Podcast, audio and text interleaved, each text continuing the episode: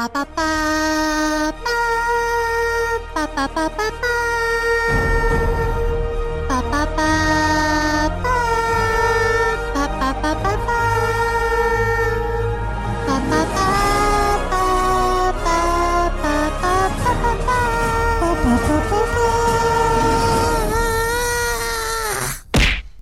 apaan sih? Kena bisul gue tahu. Lagi-lagi balik bahas hot Betul. topic dua ribu dua puluh satu nih. Ini karena udah dibawa-bawa ke media sosial dan ini sempat viral ya. Yes. Kita bakalan bahas tentang image body. Body image. image. Oh, paham juga. Kirain enggak paham. Tapi tentang body image-nya seperti apa sih Shirley dan Billy? Body image yang lagi hot topic sekarang ini loh, yang kemarin itu yang kita bahas tentang Victoria's Secret. Jadi nyebut merek nih. Ya, gak apa-apa. Tentang apa-apa. Victoria's Emang Secret ya? Yes, yang dibahas sama influencer. Iya, jadi ini viral karena statement seorang uh, influencer Michelle Halim, dimana dia komentarin ya. tentang V S Angel. Modelnya Victoria's yes. Secret yes. yeah, V S Angel Campaign Campaign yang menurut dia itu intinya kok udah berubah sih sekarang. Kenapa looknya kok kayak nggak seperti yang cantik, tinggi, langsing, iya, betul. Uh, pokoknya rambutnya panjang, betul. Yang serupa seperti apa girl band Korea gitu Barbie, kan, yang template badannya, iya, yeah, Barbie look. Tapi sebenarnya pendapat dia waktu itu, dia itu mengemukakan ada nih yang dia bilang, dia tuh nggak suka karena kenapa sih V S Angels dibilang tuh harus ngubah brandnya tuh jadi kayak gini sekarang gitu. Yeah. Kenapa sekarang realita tuh berubah? Kenapa sekarang semuanya tuh dimaklumin gitu? Padahal sebenarnya Victoria's Secret ini ngubah brand dia karena dia tuh menyesuaikan dengan alur sosmed sekarang. Karena sekarang menurutku image di masyarakat tuh udah berubah gitu again tentang body image. Dan perubahan itu kan basically human yang creates juga dong. Terus si commercial atau si company ini basically ngubah brand karena kita yang merubah society kita. Terus sekarang ada lagi another thought dari human being di antara society kita yang malah cons ke kita. Jadi kayak kita yang membuat topik itu, tapi kita juga yang memerangi diri kita. Paham gak sih? Paham, paham. Ya kan? Nampaknya Shirley gregetan nih, Ci. Lumayan nih, Bun. Shirley gregetan banget. Oke, oke. Apa apa yang bikin lo gregetan? Apa yang bikin lo gregetan? Yang agak bikin manas adalah uh, seakan-akan tuh dia hidup tuh di zaman goa gitu. Ini kan dua ribu dua puluh satu ya, men. Hidup kita, ya. Uh, iya, hidup iya. kita tuh lebih luas gitu. Maksudnya kita ketemu dengan berbagai macam orang dari berbagai macam daerah dengan berbagai macam karakter. Ah, karakter. Karakteristik gitu, uh, ya udah beragam banget sih basically. Terus maksud gue kayak dia masih ngomong hal seperti itu ya agak I don't know what to say, selfish maybe. Ya karena dia punya privilege sih. Dia tuh sebenarnya sebenarnya kan kita kan memang punya hak berpendapat ya. Cuma saat lu nggak berpendapat dengan empati, itu tuh yang bakal bikin uh, things go wrong gitu loh. Kayak hmm. interpretasinya pasti jadi jadi banyak banget dan lebih ke negatif atau lebih menyerang si orang yang berpendapat. Mm-hmm. Begitu. Soalnya yang gue lihat kayaknya pas dia ngomong tuh seakan-akan kayak dia benci banget sama orang gendut gitu ya. Mm-hmm. Kayak alergi atau atau ente kenapa nih bekas obesitas terus jadi tergoda apa apa yeah. gimana? Gue juga nggak ngerti. Betul, ngerti nggak sih? Kalau menurut gue dia tuh nggak bukan bukan ini loh, bukannya terganggu atau sebagainya macamnya. Tapi dia tuh cuman menyuarakan apa yang dia lihat doang sih menurut gue. Karena dia merasa yang namanya Angels ya, ya dia harus punya look seperti Angels. Ini gue membaca apa yang dipikirkan sama si Michelle ya, ya, ya mungkin ya, menurut ya. dia tuh kayak gitu. Tapi ketika ada yang lain menurut dia ya, ya ganti aja nama acaranya gitu. Tapi jangan di V S Angels gitu. Jangan jangan pakai dengan brand atau konsep Iye, yang sama. Karena gitu selama kan. ini kan yang dipakai kan udah uh, apa namanya? Pokoknya intinya yang kelihatannya enak gitu. Betul, ya di mata. Betul, itu dia. Jadi yang nggak ada kelebihan-kelebihan daging buat diseset terus dijual di pasar. buat, buat daging sembayang daging, lo tau nggak sih? Sembayang. Yang emak-emak kita nyariin gitu daging-daging yeah, sembayang. Yeah. Jadi yeah. menurut gue so far sih pendapatnya si Michelle Halim ini memang memang itu keresahan dia dan pas banget aja dia influencer jadi followersnya banyak. Dan akhirnya kebelah lah jadi pro kontra tentang pendapat dia. Nah gini-gini gue tuh gak terlalu terfokus sama apa yang dibicarakan. Tapi menurut gue again itu hanya freedom of speech gitu loh. Dan ketika lu komentarin yeah.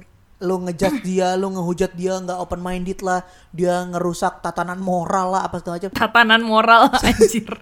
Setiap orang punya kebebasannya sendiri untuk berbicara gitu. Setiap orang punya opininya sendiri, pikiran dia sendiri untuk bisa dia sampaikan gitu. Yes. Tapi sebenarnya gini, aku mau bacain satu poin yang menurut aku sebenarnya aku setuju nih sama pendapatnya Michelle Halim. Jadi sebenarnya gue nggak kons-kons banget. Dia bilang gini, kenapa menurutku foto campaign harus model yang badannya bagus? Ya supaya menjadi contoh dan motivasi menuju fit, bukan sebaliknya. Dan bukan malah merasa dikucilkan, baper atau insecure, kata Michelle kayak gitu. Nah. Poin ini gue setuju. Ya yeah. kan? Mungkin, tapi mungkin ini yang gak terlalu dilihat sama netizen, karena netizen fokus di negatifnya. Udah emosi di, ya, udah emosi di kayak Benar. yang Benar. bombastisnya gitu uh, ya. Uh, kita, kita kayak ibarat berita netizen tuh udah kemakan, udah kemakan clickbait-nya dulu. Iya. Yeah. Tapi tapi di betul, poin betul. ini gue setuju. Kenapa? Ya karena menurut gue kalau lo mau jadi fit, itu nggak harus kurus. Coba. Ya nggak sih? Coba tanya. Emang? Nanti kita lempar ke Ci Acing yang demen uh, olahraga, yoga dan sebagainya macam ya. Yeah, kita tanya pendapatnya. Uh, uh, ya begitu lah. Terus kayak maksud gue bener gitu kata dia. Kalau misal lo ngelihat orang nih yang misalnya bakal jadi motivasi lo, eh dia cakep ya, kulitnya bagus ya gitu, uh, dia fit banget ya kayaknya, terus badannya langsing nih bagus, itu harusnya jadi motivasi buat gue supaya gue bisa jadi kayak dia. Ya itu gue setuju. Iya. Hmm, ya. Oke. Okay, okay. Gimana? Apakah coba, orang, coba orang nih, gimana yang kurus, ya, gimana orang ya? yang uh, lolos sensor T V untuk masuk ke dalam acara-acara itu, apa orang yang paling sehat? Bisa jadi motivasi gitu ya, seenggaknya kalau uh-uh. kalau referensinya dari Michelle Halim Reference, kan ya. Betul. Kalau kalau gue sih sebenarnya iya dan tidak. Iyanya karena iya oke, okay, uh, lu of course i- menginginkan tubuh yang proporsional gitu. Proporsional kan dalam artian berarti semuanya ya cukup aja gitu, nggak nggak nggak ada yang nggak perlu berlebih gitu ya. Tapi tidaknya adalah karena Uh, kontekstual banget gitu loh. Sometimes kita kan nggak bisa juga yang uh, apa ya, sebagai rakyat yang kritis, kita kan juga mesti ngerti ya apa yang kita lihat di media itu tuh kebanyakan udah di touch up gitu loh. Mostly lu coba lihat deh berapa banyak orang yang badannya, kalau kita mau pakai Victoria's Secret, ya berapa banyak orang yang badannya kayak Victoria's Secret gitu, yang bener-bener nggak ada selulit ya. Itu buset, itu kayak waduh gila, nol koma nol satu persen kali ya. Yeah. Atau misalnya cowok yang badannya kayak model-modelnya Aber, Abercrombie Fridge gitu. Kan gak, gak semua orang body fatnya kayak lima persen gitu, kayak atlet gitu kan. Tapi intinya kayak uh, soal soal referensinya si Michelle Halim itu, kalau lu punya pendapat, misalnya lu gemuk nih, atau lu berasa, lu tau lah deep down itu lu lu tuh obese dan lu yeah. tuh perlu merubah lifestyle lu misalnya ya, lu jangan ngomong everybody is beautiful, everybody is healthy, uh, lu nggak usah berkedok dalam self love juga gitu loh, nggak usah kayak S J W juga yang sampah, yang yang apa-apa semuanya mesti positif, maksud gue. Yeah. Jadi di mata gue lu juga mesti introspeksi. Ya ini yang yang udah sempet kita ngomongin kan, kayak kalau misalnya lo merasa tersinggung dengan hal itu, coba tanya dulu kenapa lo tersinggung. Apakah mungkin, mungkin lo tahu lo harus mengubah habit lo yang tidak sehat. Kalau katanya lo self-love, apakah lo akan makan junk food tiap hari? Apakah lo akan tiduran doang tiap hari? Padahal lo tahu lo harus gerak. Berarti kan ini tuh kayak ada dua kubu, tau gak? Jadi gue ngerasa tuh kayak netizen itu tergelitik untuk... untuk berkedok juga dari kayak ini tuh nggak bener loh, ini tuh kita tuh mesti appreciate all body. Yes, tapi kalau misalnya lo tersinggung deep down ya, deep down karena lo berasa kayak anjing, gue ta- gue tuh enjoy tuh nggak lifestyle gendut seperti ini, lifestyle tidak sehat ini, gue pengen embrace. Eh tiba-tiba ada Michelle Halim yang kayak gini. Ya udah lo berubah aja, jangan jangan ngetik di Twitter gitu, maksud ya, gue ya. Kalau ya, lo kalau lo berasa kayak ya. gitu ya berubah lah paham, gitu. Paham. Kalau gue tadi mikir kan ini ngomongin tentang fit atau nggak fit ya. Tapi yang gue tahu cuman satu kunci. Hati yang gembira adalah obat. Udah itu aja sih buat gue. Jadi mau lu segemuk apapun, mau lu sekurus apapun, lu kelihatannya seberotot apapun, tapi kalau hidup lu stres dan penuh masalah dan lu pikirin itu, ketika lu face it, lu hadapi itu dan lu pikirin, lu overthinking, lu merasa nggak puas akan diri lu, ya sama aja nggak sehat juga buat diri lu. Mm. Tapi ketika yang yeah. gue pernah bilang sama Shirley ya, kalau misalnya gini, Shirley pernah bilang, lu ya beb, gue liat-liat makin lama kerasa ketemu gue makin gendut nih, lu P P K M makan mulu ya di rumah ya segala macam. Ya selama Ayo. makan itu menghindari gue dari penyakit COVID dan gue bahagia dengan makan yang enak, ya udah gitu. Gue bilang kayak gitu sama Shirley. Tapi kan ya setiap orang kan hmm. ngakalinnya kan dengan cara yang beda-beda, gimana cara supaya dia bahagia. Ya mungkin juga ada orang yang dengan ngatain orang jadi bahagia, ya kan nggak tahu juga gitu. Tapi once again gue gue dari segi dari segi yang ngelihat fenomena di sosmed ini, gue menurut gue sosmed itu tempat berekspresi, sosmed itu tempat menyampaikan aspirasi, sosmed itu tempat di mana kita bisa harusnya bebas untuk mengemukakan pendapat dan opini kita gitu. Jadi kalau misalnya lo berpendapat kayak gitu dan lo nggak suka sama pendapat dia, ya lo tinggal nggak usah baca postingan dia gitu. Kenapa lo harus emosi dan ikutan? Kan jadinya kan dia rame, dia yang terkenal juga gitu. Iya benar, malah jadi terkenal. Jadi dia dan terkenal. memang dan memang ya balik lagi sih sebenarnya ke lu aja. Kalau misalnya lu merasa body image lu adalah sebuah journey yang mesti lu cari tahu, atau tentang fit atau tentang health itu sendiri adalah journey yang perlu lu explore lagi.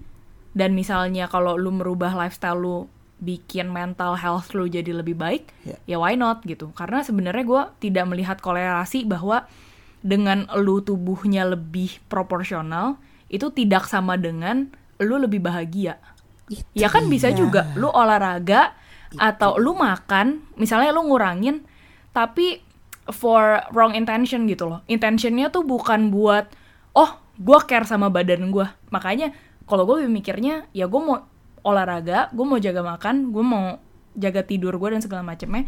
It's for my investment di hari tua. Mm. Kalau gue gitu intentionnya. Mm.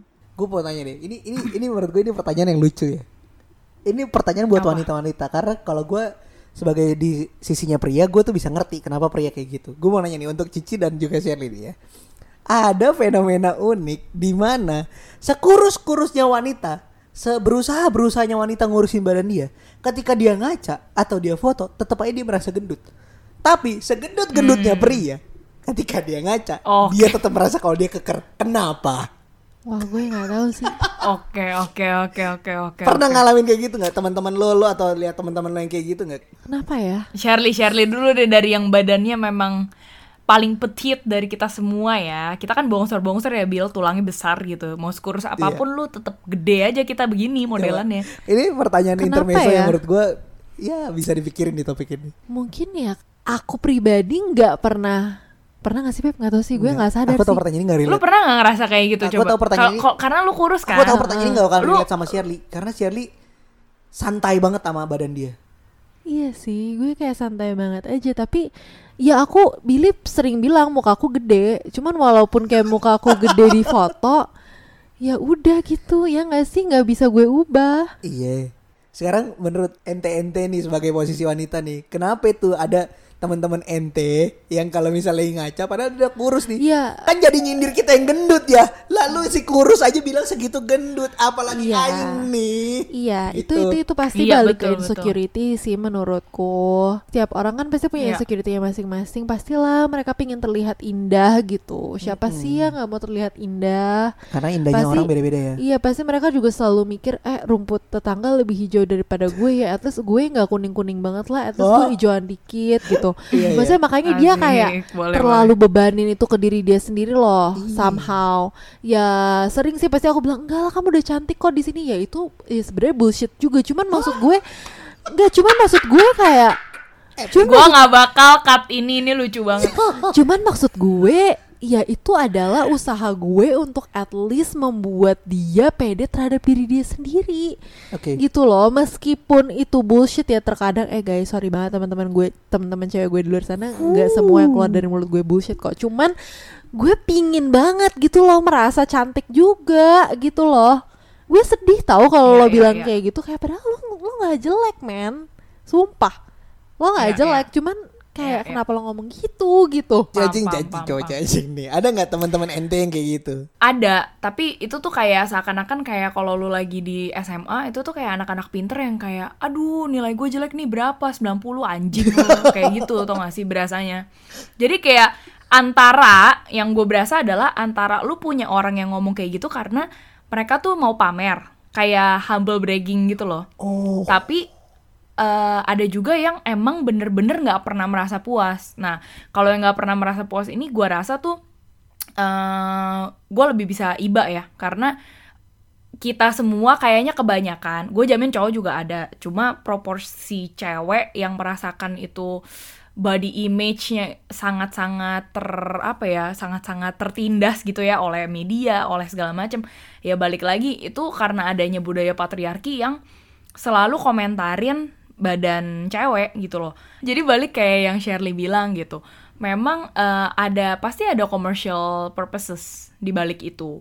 Nah, seperti commercial purposes di mana kalau misalnya lu bikin suatu produk yang bikin konsumen lu tuh feel enough, feel content sama badannya dia. Siapa yang mau beli obat pemutih, obat jerawat, obat kurusin badan? Jadi memang kayak uh, di, udah di bawah alam sadar lu tuh udah tertanam bahwa lu pasti kurang something gitu. Mm-hmm. Like you need something, you need something kayak gitu terus. Dan gue bilang sih itu bukan bukan karena orangnya per se ya, mm-hmm. tapi lebih ke ya welcome to this world, welcome di budaya patriarki, kapitalisme, dan segala macem ya. Karena lu dibombardir dengan banyak produk yang tadinya emang lu tahu kok lu gak butuh. Cuma karena lihat itu setiap hari, lu jadi mikir, jangan-jangan gue butuh karena kayaknya gue kurang kurus deh, kayaknya dagu gue kurang panjang, mungkin gue mesti filler or whatever. Ini gitu. Nama teorinya you are what you see. Lebih ke situ sih. Iya bener sih. Iya, lebih kayak gitu sih sebenarnya. Sama ini nih, gue jadi pengen nanya sama Shirley. Kenapa lu merasa outlook lu tentang body image lu tuh positif? Apakah karena memang lu gak pernah kepikiran aja sama hal itu? Atau memang orang tua lu tuh gak pernah mengkomentari yang jelek-jelek gitu tentang badan lu? Atau hmm. tentang appearance lu lah in general? Right. Orang tua gak pernah ngatain jelek-jelek, cuman ada yang pernah ngatain jelek. Cuman I don't care. Tapi karena menurutku, aku selalu mencoba untuk create the positive vibes around me, always. Mm. Kayak I don't give a fuck. I hate arguments. Nah, gini. Jadi teman-teman gini ya, aku bantu simplify yeah, ya. Bener. Secara aku ini translatornya Shirley. Jadi aku bantu simplify bahwa yang Shirley maksud itu sesimpel. Masih banyak urusan gue yang bisa gue pusingin dibanding gue musingin kata-kata lu ke gue. Udah intinya itu. Jadi dia ngomong I don't give a fuck bitch yeah. dan sebagainya macamnya. Intinya adalah masih ada urusan-urusan gue yang bisa gue pusingin selain gue musingin apa komentar lu tentang hidup gue. Sesimpel itu. Thank you Beb. Emang gue tuh translatornya Shirley banget. Tapi tapi ini dong kayak maksudnya apakah lu juga waktu sepanjang hidup lu tuh terekspos dengan apa ya, majalah-majalah kecantikan hmm. atau iklan hmm. atau segala macam, atau memang udah dari sananya settingan lu itu settingan. Memang oh ya udah badan lu bagus gitu ya. Ya kan ada ya orang dilahirin mau gimana juga ya, settingannya udah ada, begitu pikirannya. Ada orang-orang kayak gitu. Gue yang kalau nyeruput Indomie satu kali aja langsung naik berat badan. Ada orang kayak Shirley makan all you can eat kagak naik berat badan. Uh, pasti ada sih Ci, to be honest kalau misalnya untuk membandingkan gitu pasti ada uh, ada masa-masanya seperti itu. Uh, tapi aku nggak terlalu mikirin banget sih orangnya. Nah ya udah berarti settingannya iya, begitu iya, Shirley. Iya settingannya kayak gitu aja. Ya. Tapi yeah. mungkin aku aku juga bersyukur dan I'm lucky karena ya aku terlahir dengan privilege gitu. Jadi mungkin juga that's the point kenapa aku bisa bertindak seperti itu kali ya. Gue setuju poinnya karena Shirley lahir dengan privilege dan yang kedua ada goal Shirley selain masalah badan. Jadi Shirley nggak jadi hmm. masalah badan dan masalah apa yang terjadi dalam Uh, fisik dia dia tuh nggak terlalu mikirin banget si orangnya. Jadi buat dia selama gue nyaman, okay, badan gue bisa me, gua, badan gue bisa mensupport gue untuk beraktivitas. beraktivitas dan melakukan semua hal yang yang sekiranya bisa ngebantu gue untuk proses kesibukan gue, ya gue nggak pusing gitu. Yeah. Kecuali gara-gara gue kurus terus gue jadi nggak bisa menggapai cita-cita gue. Ah itu baru yeah. gue pusing. Iya gitu. Itu iya, loh iya, sobat iya. pejuang Betul. cinta. Tapi kalau privilege yang dimaksud tuh maksudnya apa privilege-nya? Maksudnya mungkin karena kita kan lagi ngomongin body image ya, ya karena badanku, aku nggak gendut banget, aku nggak kurus banget, aku nggak hitam banget, aku nggak putih banget. Oh semuanya itu lawannya ya, di gua dong. Ya begitulah pokoknya kurang lebih. Ya, ya. Tapi kebayang kan? Ya. Mungkin ini bisa menutup pembicaraan hari ini ya dari sisi cowok karena gue sebagai cowok dan kaum-kaum gue rada gak terlalu pusing sih masalah begini-beginian uh, sebenarnya. Uh. Dan kalau gue mau kasih saran, terutama yang gak tahu mungkin ada juga teman-teman cowok gue yang memusingkan masalah kayak gini. Tapi gue bukan salah satunya. Ya, uh, tips dari gue sih cuma satu. Kalau memang ada kekurangan yang lu rasa lu gak seperfect orang lain, So tonjolkan kelebihan yang lu rasa lu lebih lebih baik daripada orang lain. Kalau misalnya lu dalam kondisi lu yang lu merasa kurang ini aja terus lu bisa menggapai sesuatu yang lebih daripada orang lain, nantinya akan jadi motivasi lu. Wah, kalau gue punya badan lebih bagus, look lebih bagus, mm-hmm. jadi gue bisa mencapai lebih lanjut lagi. Jadi progresif gitu maksud gue, antara apa yang lu tuju ya, dan bener. juga apa yang terjadi dalam kekurangan diri lu. Ada orang-orang yang bisa berubah gara-gara misalnya dia lagi mau deketin seseorang, jadi dia berubah. Mm, mm, yeah. Ada orang-orang yang misalnya, contoh film Imperfect yang Ernest Prakarsa. Yeah. Dia dia oh, work iya, on bener, it bener, bener, karena bener. dia tahu dia mau menempatkan ditempatkan di posisi di mana harus punya look seperti ini. Yeah. Dan dia uh, lakukan gitu. Yeah. Buat dapetin promosi yes. kerja. Bener. Akhirnya kan jadi motivasi gitu. Yeah. Jadi balik lagi ke omongan Michelle Halim. Yeah. Benar, ada yeah, poin yang dia yeah, benar ternyata. Iya, yeah, betul. Cuman uh. cara penyampaiannya aja yang is the key juga. Betul, gitu. Makanya kuliah ilmu komunikasi. Jangan jadi customer service. Asik. Jangan jadi halo bisa saya bantu Bapak. Baik. Jangan. Karena itu bukan kuliahnya. Aduh, apaan sih? Kena bisul gue tahu.